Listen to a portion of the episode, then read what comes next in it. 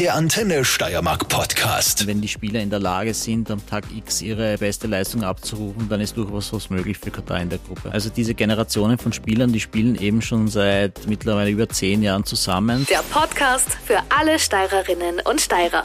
Andreas Neubauer, ein, ein, ein Name, der vielleicht nicht allen geläufig ist, aber dann doch immer wieder auftaucht jetzt, wenn es rund um eben das Thema der Fußballweltmeisterschaft in Katar geht.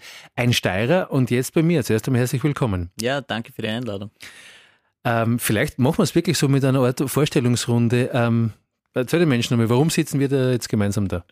Ja, wie du schon gesagt hast, äh, im Rahmen der Vorberichterstattung über die WM in Katar bin ich eigentlich sehr gefragt in den österreichischen Medien, da ich ja sechs Jahre in Katar auch gelebt habe und auch äh, in der Sportentwicklung gearbeitet habe. Das heißt, ich habe einen ganz guten Einblick, ähm, was in dem Land in den letzten Jahren einfach passiert ist und äh, natürlich auch, äh, wie war es möglich, dass sich ein Land mit gerade einmal 7500 registrierten Fußballer äh, so eine starke Nationalmannschaft aufbaut, die ja sogar vor einigen Jahren den Asien Cup gewonnen hat.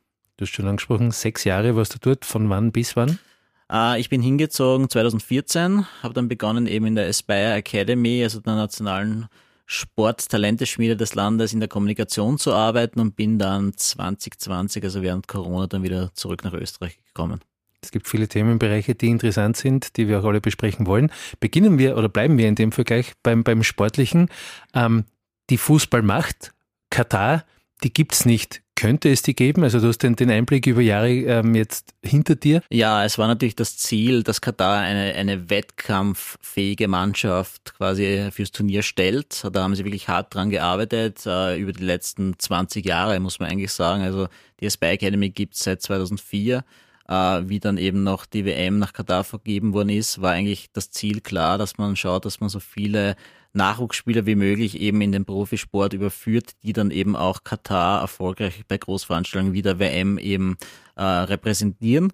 Und es ist auch ganz gut gelungen. Also wie gesagt, nicht nur mit den Erfolgen im Nachwuchs. Also sie haben eh eigentlich angefangen ähm, im Jahr 2014, wie eben der U19 Asien-Titel in Myanmar gewonnen wurde.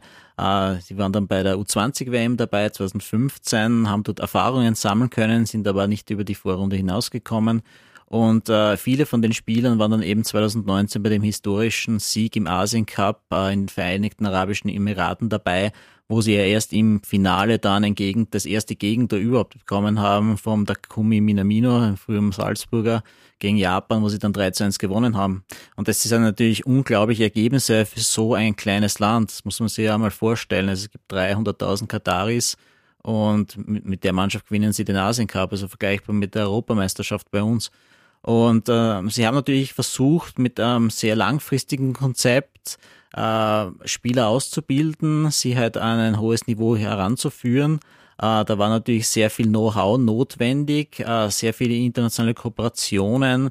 Und äh, wie gesagt, die Ergebnisse in den letzten Jahren geben ihnen recht, dass das funktioniert hat. Äh, und, und sie sind auch sehr geduldig, das muss man auch sagen, weil äh, sie haben auf einen Trainer vertraut, der 2006 nach Katar gekommen ist, ein Felix Sanchez, der damals schon bei Aspire als Trainer gearbeitet hat, der einige von den Spielern schon kennen, seit sie 10, 11 Jahre alt sind. Er hat dann äh, bei Aspire diese Spieler trainiert. Er hat dann auch bei der katarischen Nachwuchsnationalmannschaften gearbeitet, hat eben mit der U19 diesen Erfolg im Myanmar gefeiert und ist dann eben 2017 quasi, äh, hat er die Chance bekommen, dann das A-Nationalteam zu übernehmen und seitdem ist er dort quasi in charge und hat dort halt auch sehr viele Erfolge feiern können. Sie haben ja auch beim Gold Cup als Gast mitgespielt, sind ins Halbfinale gekommen, knapp gegen die USA verloren. Sie war bei Copa America dabei, haben da auch gegen südamerikanische Spiel äh, Mannschaften eigentlich ganz gut gespielt oder mitgehalten. Und äh, ja, solche Spiele gegen große Namen braucht es ganz einfach für kleine Länder, damit sie halt auch quasi ja die Scheu verlieren, damit sie sehen, okay, es ist was möglich, damit sie Selbstvertrauen bekommen und ich glaube halt, wenn, wenn die Spieler in der Lage sind, am Tag X ihre beste Leistung abzurufen, dann ist durchaus was möglich für Katar in der Gruppe. Jetzt ist das Land klein, das haben wir gehört, aber der Wunsch groß gewesen, sozusagen auch international eben überhaupt eine, eine Rolle zu spielen. Und du hast ja eigentlich schon mit anklingen lassen, es ist sehr viel Plan, sehr viel Konzept dahinter. Es erinnert mich jetzt so ein bisschen als, als der, der zuhört, an, ich nenne es einmal die Vorgehensweise eines prominenten österreichischen Dosenproduzenten, wo man sagt, das Ziel ist klar definiert, die Idee gefunden und der Zug rollt sozusagen. Ja, ich glaube, man kann es auch mit was anderem äh, vergleichen. Also wir haben ja auch in Österreich im, im Frauenfußball äh, in den letzten Jahren immer wieder Erfolge feiern können. Und die gehen ja zum Großteil auch zurück auf diese nationale Frauenakademie, die man in St. Pölten ins Leben gerufen hat. Und da sieht man, wie wichtig es ist, dass man Spieler einfach äh, zusammenhält, so, so lang wie es geht. Und das ist halt das Konzept, was man in Katar natürlich auch gemacht hat. Also diese Generationen von Spielern, die spielen eben schon seit mittlerweile über zehn Jahren zusammen. Also beim Asien Cup Sieg waren ca. 75 Prozent Absolventen der Spy Academy. Und auch beim jetzigen Kader von Katar für die WM stammen 18 vom 26-Mann-Kader aus der Spy Academy. Und die, die haben dort halt über Jahre zusammen gespielt, zusammen trainiert. Die Teams und Jahrgänge von der Spy Academy decken sich fast eins zu eins mit den Nachwuchsnationalteams von Katar. Und äh, wenn man sich den Kader genauer anschaut, es spielt kein einziger von ihnen im Ausland aktuell. Es sind alle in Katar, spielen hauptsächlich bei den Clubs Aldo Heil und Al-Sad. Und das ist natürlich auch ein Vorteil, dass die wirklich die ganze Zeit miteinander trainieren, miteinander spielen. Und ich glaube, im Vergleich zu anderen Nationalteams gibt es fast keine Mannschaft, die so viel Zeit miteinander verbracht hat, äh, wie das katarische Nationalteam. Normalerweise ist ja die, die Logik des Wechsels ins Ausland ist ja meistens ein finanzieller Aufstieg. Jetzt sage ich mal ganz blöd, den braucht's nicht aus Katar heraus gesehen. Das heißt, ist auch die Bezahlung im katarischen Fußball gut genug, um sie sozusagen dort zu halten? Ah, ich glaube, das sind mehrere Gründe dafür ausschlaggebend. Es war schon so, dass Kataris auch im Ausland gespielt haben, weil es ihnen natürlich auch wichtig war, diese, diese Konkurrenzsituation im Ausland kennenzulernen. Das heißt, ähm, es hat auch bei Aspire Kooperationen gegeben mit Clubs äh, in Europa, wo eben die Spieler schon als Teenager quasi hingehen haben können, um in den Akademien Erfahrungen zu sammeln. Also ein bestes Beispiel ist zum Beispiel Akram Afif, ist glaube ich aktuell der teuerste Spieler vom katarischen Nationalteam, der eben bei Villarreal und FC Sevilla in der Akademie mittrainiert hat. Und Akram ist sowieso ein, ein, ein Ausnahmespieler, sage ich mal, in Katar, ein, ein echter Unterschiedsspieler. Also das habe ich schon bemerkt, wie ich das erste Mal gesehen habe. Das war, glaube ich, im Jahr 2013, wie ich das erste Mal in Katar war, also schon bevor ich hinzogen bin. Uh, und bei ihm ist es einfach so, den wollten schon recht viele Clubs, wie er jung war. Und es war dann äh, einfach so, sobald er 18 wurde, ist, ich glaube, wenige Tage später hat er dann auch schon sein Debüt im europäischen Profifußball gefeiert. Und zwar bei Kass Eupen in der zweiten belgischen Liga. Das ist ein Club, der eben von der Esbayer Sohn quasi übernommen worden ist und der auch als Plattform äh, gegolten hat für viele katarische Spieler, dass sie dort quasi mal in Europa Fuß fassen. Der Club ist dann auch in die erste belgische Liga aufgestiegen, ein Jahr später. Aber der Akram ist diesen Weg nicht mitgegangen. Er hat ein Angebot gekriegt aus der La Liga von Villarreal, die ihn ja schon gut gekannt haben, wie er da bei der Akademie mittrainiert hat. Ist dann zu Villarreal gegangen, ist dann in Folge verliehen worden zu Sporting Gijon und war der erste Katarier, den der La Liga Profifußball gespielt hat. Also, wie gesagt, es sind dann viele dabei, die in Europa quasi schon Erfahrung gesammelt haben, aber man hat gemerkt, in den letzten Jahren sind eigentlich alle wieder nach Katar zurückgekommen. Auch aus dem einfachen Grund, dass ich glaube, es war auch schon immer ein Ziel, dass man die, die Spieler wirklich so, so, so eng miteinander zusammenhält wie möglich, damit man viel mit ihnen trainieren kann, äh, viele Trainingslager zusätzlich absolvieren kann, um einfach quasi einen, auch ein bisschen einen Vorteil da herauszuziehen. Jetzt Kennst du den Katari jetzt in dem Fall konkret auch den, den Fußballspieler grundsätzlich schon einmal aus einem völlig anderen Blickwinkel? Treiben ihn, und das klingt jetzt vielleicht ähm, ja, sehr naiv gefragt, treiben ihn die, die, dieselben Dinge an wie einen Fußballer in Österreich oder ticken sie von Grund auf schon einmal ganz anders? Nein, ich glaube, da muss man natürlich, auch, man kann nicht alle in einen Topf reinwerfen. Ich kann es nur sagen, zum Beispiel vom, vom Akram Afif, mit dem ich schon wirklich sehr oft geredet habe auch, das ist einfach ein Wettkampftyp. Und, und solche Leute brauchst du. Ich kann mich erinnern, äh, vor der U19 Asienmeisterschaft in Myanmar war extrem, also war, ist gerade zurückgekommen von einer Verletzung und es hat eigentlich keiner damit gerechnet, dass er halt wirklich dann in, in, in Flieger nach Myanmar steigt. Der hat dann wirklich täglich drei extra Schichten eingeschoben mit dem Strength and Conditioning Coach, damit es irgendwie ausgeht, dass er irgendwie in Kader kommt. Er hat es dann geschafft ist dann viermal eingewechselt worden und hat viermal ein Tor geschossen und da, darunter das Entscheidende im Finale. Und das ist halt auch ein Spieler, der halt auch außerhalb vom Feld äh, eine riesen Professionalität immer gezeigt hat, der auch seine Mitspieler motiviert hat, dass sie wirklich auch quasi im Training immer Vollgas geben, dass sie in den Ruhezeiten schauen, dass sie sie wirklich ausruhen Und solche Spieler braucht jede Mannschaft und es ist natürlich toll, wenn man so einen Spieler in der, in der Mannschaft hat, der natürlich auch spielerisch top ist. Er war 2019 auch Asienspieler des Jahres.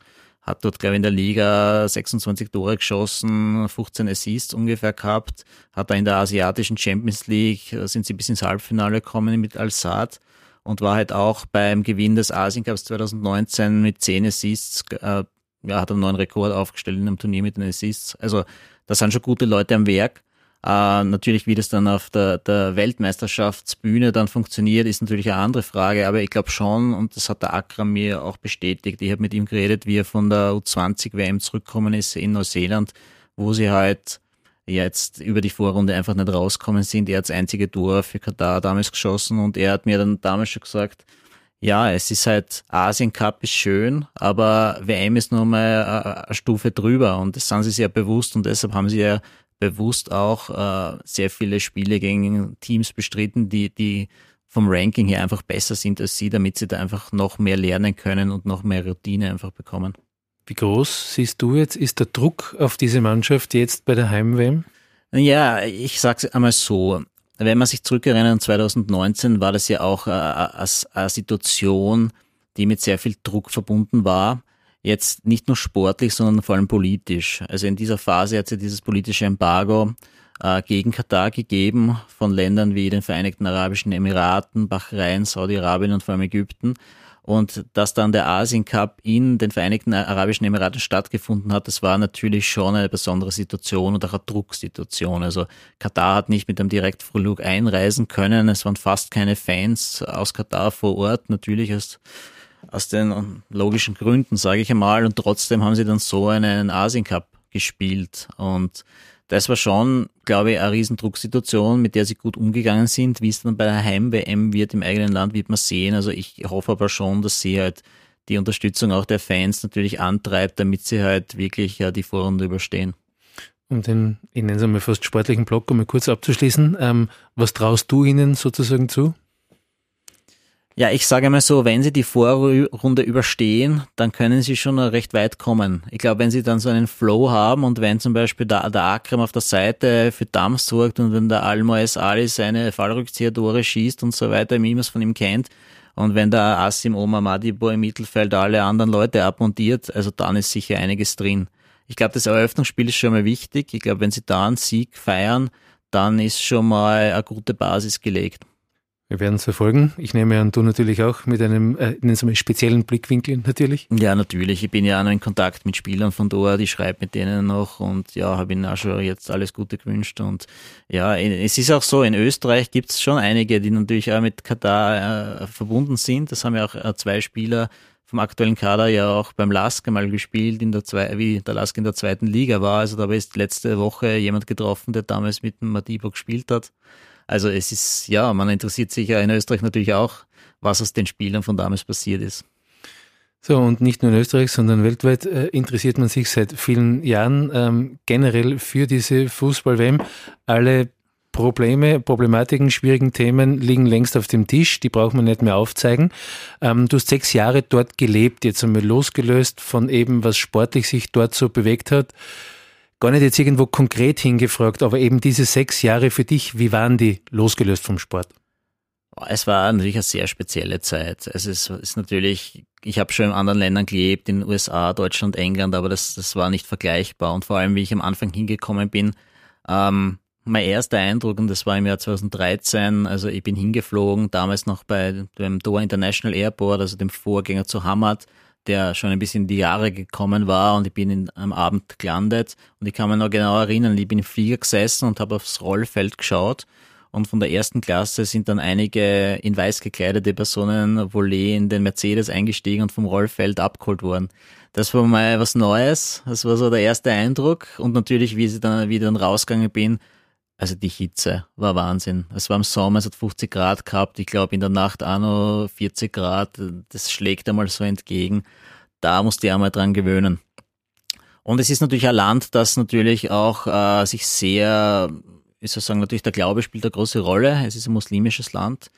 Ähm, es ist jetzt natürlich nicht so wie zum Beispiel ähm, im Iran, wo dann Kleriker natürlich im Staatsapparat mitarbeiten, aber trotzdem natürlich auch das Leben und der Rhythmus orientiert sich natürlich zum gewissen Sinne natürlich am Ruf des Muezzins, der fünfmal am Tag eben äh, ja von den 2000 Moscheen äh, erklingt und natürlich die Leute zum Gebet aufruft. Das ist einmal was Neues natürlich. Ähm, es ist aber trotzdem auch möglich, dass man, also ich bin römisch-katholisch, es war für mich auch möglich, dass ich halt meinem Glauben dort nachgegangen bin. Also es gibt dort äh, in Abu Hamur, das ist ein Randbezirk von Doha, mitten in der Wüste, so ein, ein Areal, es schaut ein bisschen wie Kaserne aus aber dahinter versteckt sich der sogenannte Religious Complex. Also es ist quasi eine Mini-Kirchenstadt für Andersgläubige, für Christen, wo dann halt sechs Kirchen drinnen sind, äh, römisch-katholische, anglikanische, koptische, äh, ja, griechisch-orthodoxe und so weiter, wo dann halt ca. 250.000 Christen, die es in Doha gibt, dann halt quasi ihrem Glauben nachgehen können. Und, und das ist auch errichtet worden durch eine Spende vom ehemaligen Emir oder vom Vater des jetzigen Emirs, der dort 20 Millionen halt gespendet hat.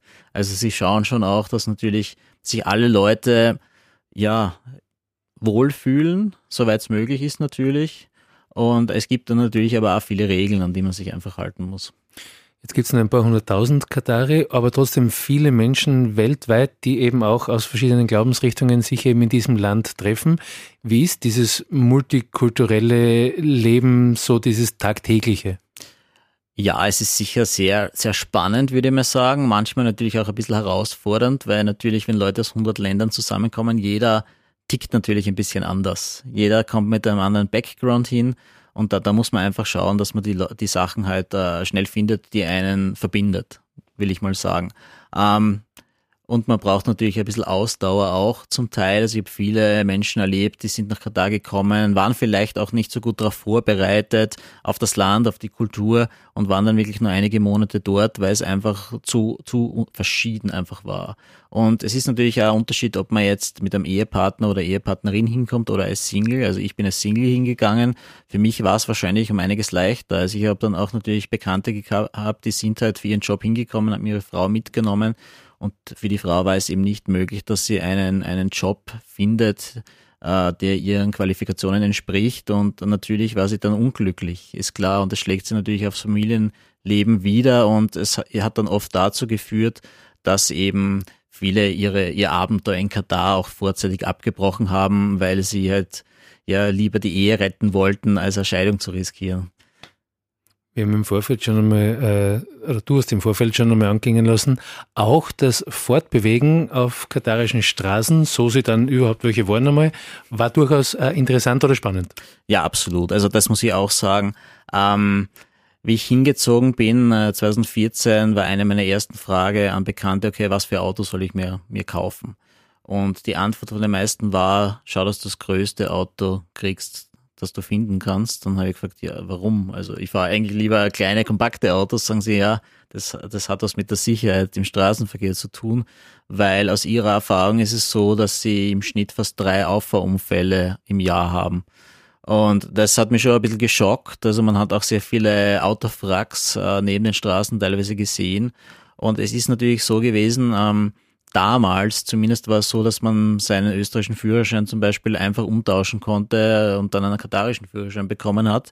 Noch dazu ist der Verkehr sehr aggressiv teilweise gewesen. Es kommen Leute aus den unterschiedlichsten Ländern zusammen und wie gesagt, also in Indien wird ganz anders Auto gefahren als zum Beispiel in Österreich. Und dazu hat es diese dreispurigen äh, Kreisverkehre gegeben, die für unser Eins auch was ganz Neues sind und auch teilweise sehr verwirrend. Also nicht nur für uns, also für viele Leute aus dem Ausland.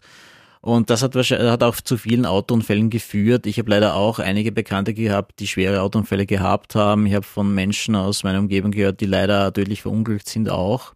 Das ist natürlich auch sehr bedrückend. Ähm, hat dann auch dazu geführt, dass halt die Verkehrsregeln alle verschärft worden sind, dass diese dreispurigen Roundabouts nach und nach abgebaut worden sind und durch normale Kreuzungen ersetzt. Und auch dazu, und ich glaube, das war der wichtigste Faktor, dass halt wirklich jeder in die, die Fahrschule gehen hat müssen, damit er sich natürlich auch mit diesen speziellen Regeln und, und ja, Dingen, die halt ein bisschen anders sind aus den Ländern, wo er herkommt, auseinandersetzt. Und das hat auch nachhaltig dazu beigetragen, dass eben äh, ja, also die Gefahr im Straßenverkehr reduziert worden ist. Deine persönliche Unfallstatistik nach sechs Jahren schaut wie aus? Ja, ich war interessanterweise nie in einem Unfall, aber ich muss auch sagen, fairerweise, wir haben uns, also ich und andere Kollegen haben uns sehr oft organisiert, dass wir so ja Carpooling und so weiter gemacht haben. Das heißt, ihr war gar nie so in der Situation, dass ihr, es hätte natürlich auch passieren können, aber ich glaube, das war ein bisschen minimiert dadurch. Ich möchte nur kurz beim, beim Leben, beim täglichen Leben sozusagen in Katar bleiben.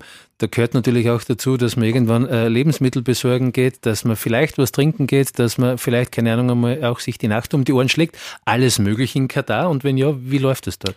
Alles möglich, definitiv, ja. Also ich muss ganz ehrlich sagen, es gibt da aktive Ausgehszene in Katar, also vor allem unter den Expats. Es gibt sehr viele internationale Hotels, meistens Fünf-Sterne-Hotels. Da gibt's halt Clubs, Restaurants, die fliegen die ganze Zeit irgendwelche DJs und Künstler ein, Tiesto zum Beispiel, David Guetta, Jason Derulo, Shaggy und, und, und, und auch größer. Brian Adams habe ich mal in einem, in einem Park gesehen zum Beispiel. Also es ist un, unfassbar, was da eigentlich quasi äh, getan wird, um einfach natürlich die Leute auch zu unterhalten. Ähm, und ja, also ja, man kann da schon einiges erleben. Ähm, ich sage mal so, auch das Einkaufen, es gibt sehr viele internationale Kaufhausketten, die man eigentlich kennt aus Europa oder aus den USA. Beim Essen ist es genau dasselbe. Ähm, ja, man kann sich sein Leben eigentlich schon ziemlich so gestalten, wie man es möchte. Nur muss man natürlich auf verschiedene ja, auf verschiedene Regeln natürlich Rücksicht nehmen. Also du kannst jetzt nicht einfach an öffentlichen Orten mit deiner Freundin ein Händchen halten und herumspazieren oder ein bisschen herumschmusen. Also das wird nicht gehen. Aber das weiß man auch.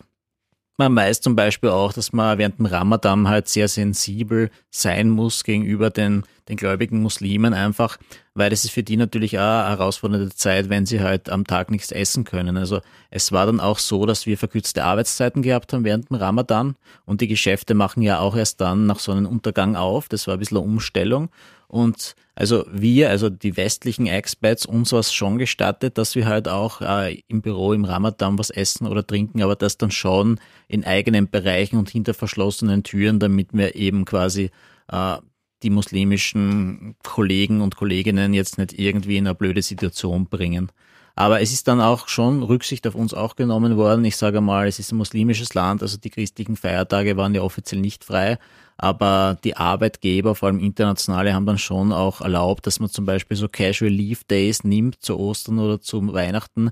Das sind jetzt quasi extra Urlaubstage, die jetzt nicht ins normale Urlaubskontingent reinfallen, damit man auch zum Beispiel zur, zur Messe gehen kann, also an, an diesen Tagen.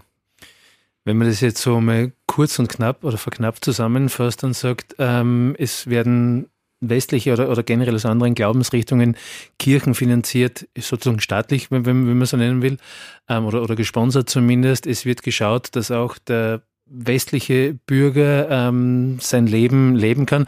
Das wirkt jetzt alles irgendwie so wie, wie, wie diese große äh, freundliche Bubble und trotzdem, und auch diesen Teil ähm, wollen wir in dem Gespräch natürlich nicht aussparen, gibt es auch sehr viel Kritik an dem Land, gibt es äh, generell viele, wir haben es schon kurz einmal anklingen lassen, auch, auch negative Schlagzeilen die dann auch von äh, irgendwelchen Kamerateams äh, aufdeckenderweise auch beleuchtet worden sind.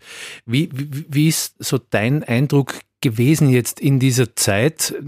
Beginnen wir mal mit, dem Klassiker sozusagen der Berichterstattung mit den Baustellen oder mit den Unterkünften derer, die eben auf Baustellen arbeiten. Ja, wie gesagt, Baustellen, also Baustellen haben Katar einfach die letzten Jahre über geprägt. Also wie ich das erste Mal da war, habe ich eh gesagt, das, das erinnert mich ein bisschen an Disneyland, weil auf der einen Seite hast du diese hochmodernen Gebäude, die total futuristisch ausschauen. Daneben ist quasi alles eine Baustelle. Es ist wirklich passiert, ich bin einmal kurz weggeflogen, bin eine Woche später zurückgekommen und alle Straßen waren anders verlegt. Also und, oder teilweise ganze Stadtviertel sind weggerissen worden und neu aufgebaut. Und da, das ist natürlich ein Wahnsinn. Und äh, ich glaube, 800.000 Menschen sind allein in der Bauwirtschaft tätig in Katar. Das sind 40 Prozent aller arbeitenden Menschen in Katar. Also das ist eine riesige Zahl. Und ähm, ja, also man hat auch natürlich mit Arbeitern zu tun. Man sieht die die ganze Zeit. Also wo ich gearbeitet habe, da war das Khalifa International Stadium gleich gegenüber. Da ist natürlich auch umgebaut worden. Also es ist nicht neu gebaut worden, aber umgebaut worden. Sie haben sie auch schon bei der Leichtathletik WM 2019 in Betrieb gehabt. Und ja, also das, das, das, das prägt natürlich auch, dass man quasi auf einer, einer Baustelle lebt, mehr oder weniger. Also von den Unterkünften, von den Arbeitern, da habe ich ehrlich gesagt nichts gesehen. Also die, die wohnen ja auch nicht direkt bei den Baustellen. Es ist ein bisschen außerhalb, glaube ich, in der Industrial Area vor allem. Aber natürlich, äh, man lernt schon Leute kennen in den verschiedensten Jobs, die natürlich auch äh, eine sehr harte Zeit in Katar einfach haben, aus den verschiedensten Gründen. Also äh, ich habe mich mit einem indischen Taxifahrer ganz gut verstanden, der mir öfter herumgeführt hat auch. Und ich habe zwischendurch einmal was abgeladen bei ihm und der hat halt wirklich in so einem Einzimmer Apartment übertrieben gewohnt mit acht anderen Leuten, also wo du ja überhaupt keine Privatsphäre hast. Und er hat mir dann halt erklärt, er könnte sich zwar schon etwas leisten, also dass er zum Beispiel WG mit zwei Leuten hat und ein ganz nettes Apartment, was für ihn reicht. Nur er hat zu Hause halt eine Familie mit vier Kindern in Indien, die sind halt total abhängig von dem Geld, was er nach Hause schickt. Und ihm ist halt wichtiger, dass es denen gut geht, als dass es ihm jetzt gut geht. Und das ist eine der Geschichten, die sich immer wieder wiederholt, wenn man halt Menschen in Katar trifft, ob das jetzt aus Indien ist, aus Pakistan, aus Afrika und, und, und, dass die quasi nach Katar kommen, um, so hart es klingt, für sie ist es der katarische Traum, weil sie einfach nicht in der Lage sind, ihre Familien im eigenen Heimatland zu ernähren. Sie kommen nach Katar, haben teilweise natürlich harte Jobs, die auch unter ihren Qualifikationen sind. Also ich habe Leute kennengelernt, zum Beispiel also es war eine Kellnerin aus den Philippinen, die eigentlich Ärztin war in den Philippinen. Die ist dann halt mit dem Visum für Kellnerin nach Katar gekommen, damit sie einfach dorthin kommt, hat dort quasi an ihrem einzigen freien Tag Fortbildung gemacht und hat dann Jahre später wirklich den Sprung geschafft, dann auch als Ärztin in Katar zu arbeiten. Aber da war natürlich wahnsinnig viel Aufwand notwendig. Aber es gibt solche Beispiele. Ich habe auch einen Security-Mann aus Ghana kennengelernt, der auch ähnliche Sachen gemacht hat. Der hat Ausbildung gemacht, zum Beispiel, dass er halt, ja, also für Safety and Security quasi in der Erdölindustrie dann arbeiten hat können. Also es gibt auch diese Leute, die wirklich hinkommen, die halt teilweise extrem viel Aufwand betreiben müssen, dass sie quasi aus diesen Jobs wieder wegkommen, diesen, diesen Niedriglohnjobs und dann auch quasi den Aufstieg schaffen zu, ja, zu besser bezahlten Jobs oder zu den Jobs, die sie eigentlich in ihrer Heimat hatten. Äh, natürlich habe ich auch Geschichten gehört von Leuten, die halt äh, in, auf irgendeinem Flughafen in Afrika gewartet haben und über irgendwelche Recruiter dann äh, angeworben worden sind und äh, nicht gewusst haben, okay, kriegen sie jetzt ein Ticket für Katar, für die Vereinigten Arabischen Emirate oder für Bahrain in die Hand gedrückt. Und das sind natürlich schon Situationen, wo man sagen muss, da müsste es einfach mehr Kontrolle auch geben, wie diese internationalen Recruiting-Firmen arbeiten, weil man hört ja auch immer wieder Geschichten, dass diese Menschen dann quasi auch äh, Tausende Dollar zahlen müssen, damit sie überhaupt nach Katar kommen, wo sie ja dann äh, auch am Anfang vor allem nicht so viel verdienen. Also dass das quasi das Niedrigstgehalt in Katar beträgt 1000 Real, das sind 250 Euro im Monat. Und wenn man bedenkt, dass das eigentlich einer der teuersten Länder der Welt ist, ist das wirklich fast gar nichts. Einzelgeschichten können natürlich immer auch äh, einzelne Eindrücke vermitteln. So dieser Gesamteindruck, den du dir jetzt verschaffen hast können in deiner Zeit dort, ist nicht zwingend deine Wahrheit, aber zumindest eben deine. Ähm, wie nimmst du Katar als Land, ich nenne es einmal Beherberger und so weiter, wahr? Also sorgen die nur dafür, dass du sozusagen auch während Ramadan ähm, der, der, der Jausen essen darfst, äh, tagsüber, oder sorgen sie auch für diese Leute? Na, es ist schon ein Gesamtkonzept dabei, dass sie sich schon um alle Menschen sorgen. Natürlich, und das hat ja Amnesty International ja auch aufgezeigt, gibt es da natürlich noch viel Verbesserungsbedarf. Und das ist auch. Äh aber, aber, wie, Entschuldigung, wenn ich unterbrich, aber wie sieht Katar da seine Rolle? Äh, kann es das annehmen oder, oder ist es da quasi ja, stur seiner Richtung folgend? Nein, nein, es ist ja auch von offiziellen Vertretern auch schon nach der WM-Vergabe gesagt worden, dass sie auch wissen, dass die Situation jetzt nicht super ist für viele der Gastarbeiterinnen und Gastarbeiter. Und da sind natürlich viele äh, Gesetze auch dementsprechend geändert worden, um die Situation zu verbessern. Ich sehe das halt so, Katar ist halt wirklich ein sehr junges Land, das darf man nie vergessen. Also offiziell gibt es seit 1971 den Staat Katar in dieser Form. Ähm, wenn wir ein bisschen weiter zurückgehen, 1940 war das äh, wirklich nur eine Wüste, wo in dem Gebiet, wo jetzt Doha ist, ungefähr 16.000 Leute gewohnt haben. Viele sind als Beduinen durch die Wüste gezogen und es war eines der ärmsten Länder der Welt, weil sie ursprünglich von der, von Perlenfischen gelebt. Nur nachdem Japan angefangen hat, künstlich Perlen zu erzeugen oder zu züchten, ist diese Industrie natürlich komplett im Boden versunken.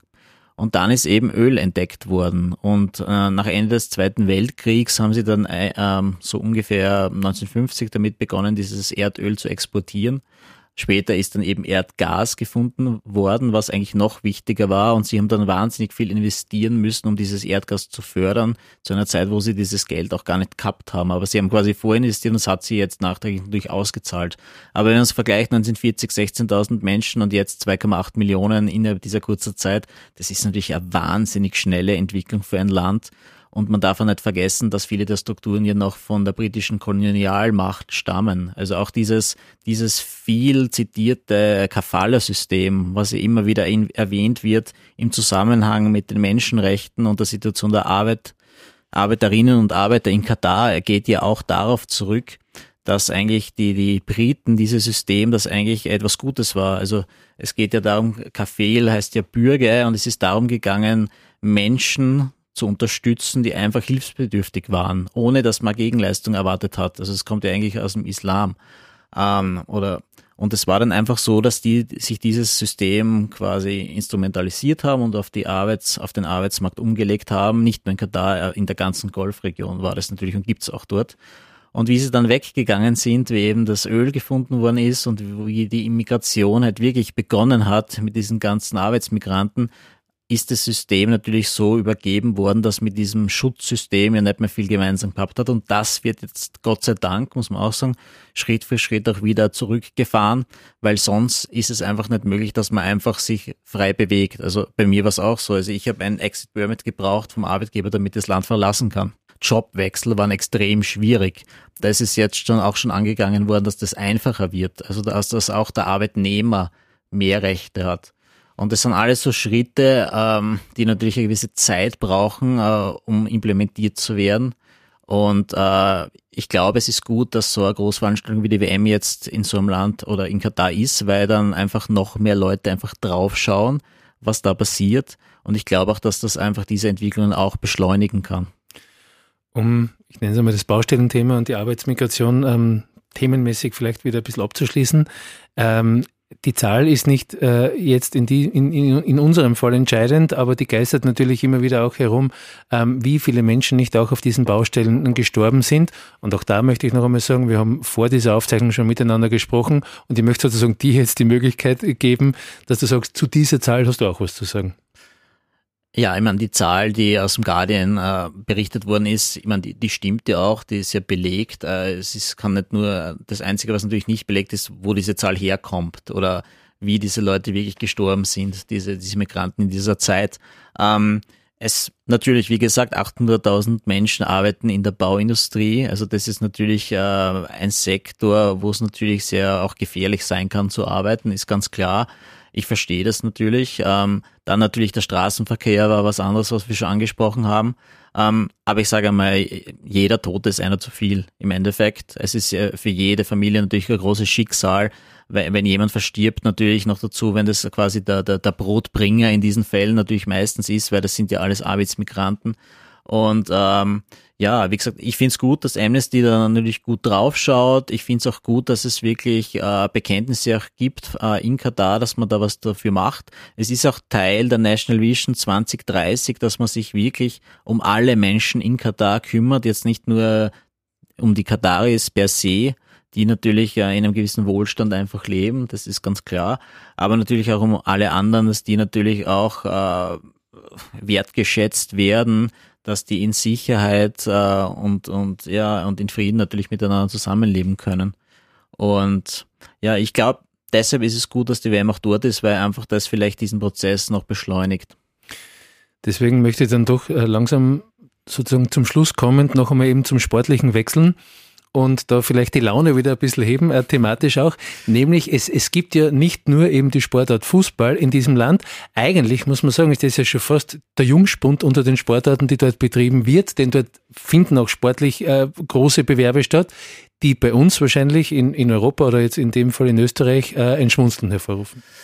Definitiv. Also ich muss ganz ehrlich sagen, also wie die WM nach Katar 2010 vergeben worden ist, habe ich mir einmal schlau machen müssen, eigentlich, was es in Katar eigentlich mit Sport auf sich hat und habe dann eigentlich gesehen, dass die im Veranstalten von Sportevents unter den Top 10 Städten, also Doha zum Beispiel unter den Top 10 Städten der ganzen Welt schon damals war, weil es da halt die verschiedensten ATP, WTA Turniere gegeben haben, Golf, Turniere, verschiedene Asienmeisterschaften und, und, und.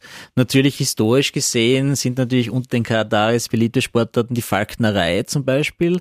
Also das ist auch ein Sport, der extrem viel kostet. Also ich habe da auch verschiedene Messen gesehen zu dem Thema. Es ist unglaublich, was man da alles machen kann mit GPS-Tracking und so. Es gibt ein eigenes Falkenspital in Doha, gibt's und man darf auch Falken einfach so, äh, wenn man Qatar Airways flog, darf man die ganz normal mitnehmen. Also als Haustier. Die können dann einfach neben dir sitzen und so und mitfliegen. Ist auch spannend zu sehen.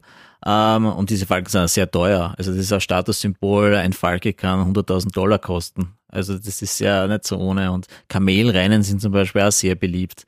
Aber natürlich auch äh, Fußball ist beliebt. Also die katarische Stars League hat schon neun Jahre vor der eigentlichen Staatsgründung von Katar 1971 gegeben. Äh, früher war es jetzt so, dass da viele internationale Altstars zu finden waren. Es war äh, ein Guardiola hat da gespielt, ein Mario Basler, Stefan Effenberg, die De und so weiter. Also es waren da schon sehr viele internationale dabei. Inzwischen ist es aber so, dass da natürlich auch dank Spy Academy sehr viele eigene Talente einfach am, am Start sind. Also diese Großnamen wie früher sind die Ausnahmen. Also es waren Raul González war dabei, der hat auch bei Spire dann als in beratender Funktion gearbeitet. Äh, Xavi Hernandez genauso, der hat seine Karriere Spieler eben bei Al-Sad ausklingen hat lassen und dann halt äh, erste Erfahrungen als, als, Trainer auch in Katar gesammelt hat, bevor er zum FC Barcelona gegangen ist. Ähm, ja, aber auch unter den Expats gibt es viele Sportarten, die sehr beliebt sind, zum Beispiel Cricket ist wahnsinnig beliebt, weil eben sehr viele Leute eben aus Asien kommen und man sieht an den Wochenenden immer extrem viele Leute Cricket spielen. Uh, Rugby ist etwas, was für, vor allem von den Engländern mitgebracht wurde und natürlich auch von Südafrikanern und so weiter gespielt wird. Uh, da gibt's dann eigene Rugby-Clubs für Expats, die dann sogar um eine uh, Alkohollizenz angesucht haben. Also im Endeffekt muss man sagen, findet man dann auch in Katar so, so eine Umgebung wie in Österreich jetzt am Fußballplatz, wo man dann bei der Kantine dann steht und noch zusammen sein Bier trinken kann. Absolut letzte Frage. Ähm, wirst du irgendwann wieder mal nach einer Cricket-Partie von mir aus in Doha von mir aus ähm, ja, dein Bier trinken? Ja, ich meine, ich fliege auch zur Weltmeisterschaft nach Katar, das heißt wahrscheinlich eher nach einem Fußballspiel. Aber ja, ich habe schon vor, dass ich Katar auch noch öfter besuche, also auch nach der Weltmeisterschaft, weil es ist natürlich, ich war jetzt fast zwei Jahre weg. Inzwischen hat sie wieder wahnsinnig viel entwickelt. Und das interessiert mich natürlich und ich glaube, die Fußballmeisterschaft ist natürlich etwas, da ist so viel los, da hat man auch nicht die Ruhe und die Zeit, dass man sich alles wirklich anschaut, was da passiert ist. Ich glaube, das werde ich dann einfach nächstes Jahr dann nachholen. Vielen lieben Dank. Sehr gerne. Antenne Steiermark. Der Podcast für alle Steirerinnen und Steirer.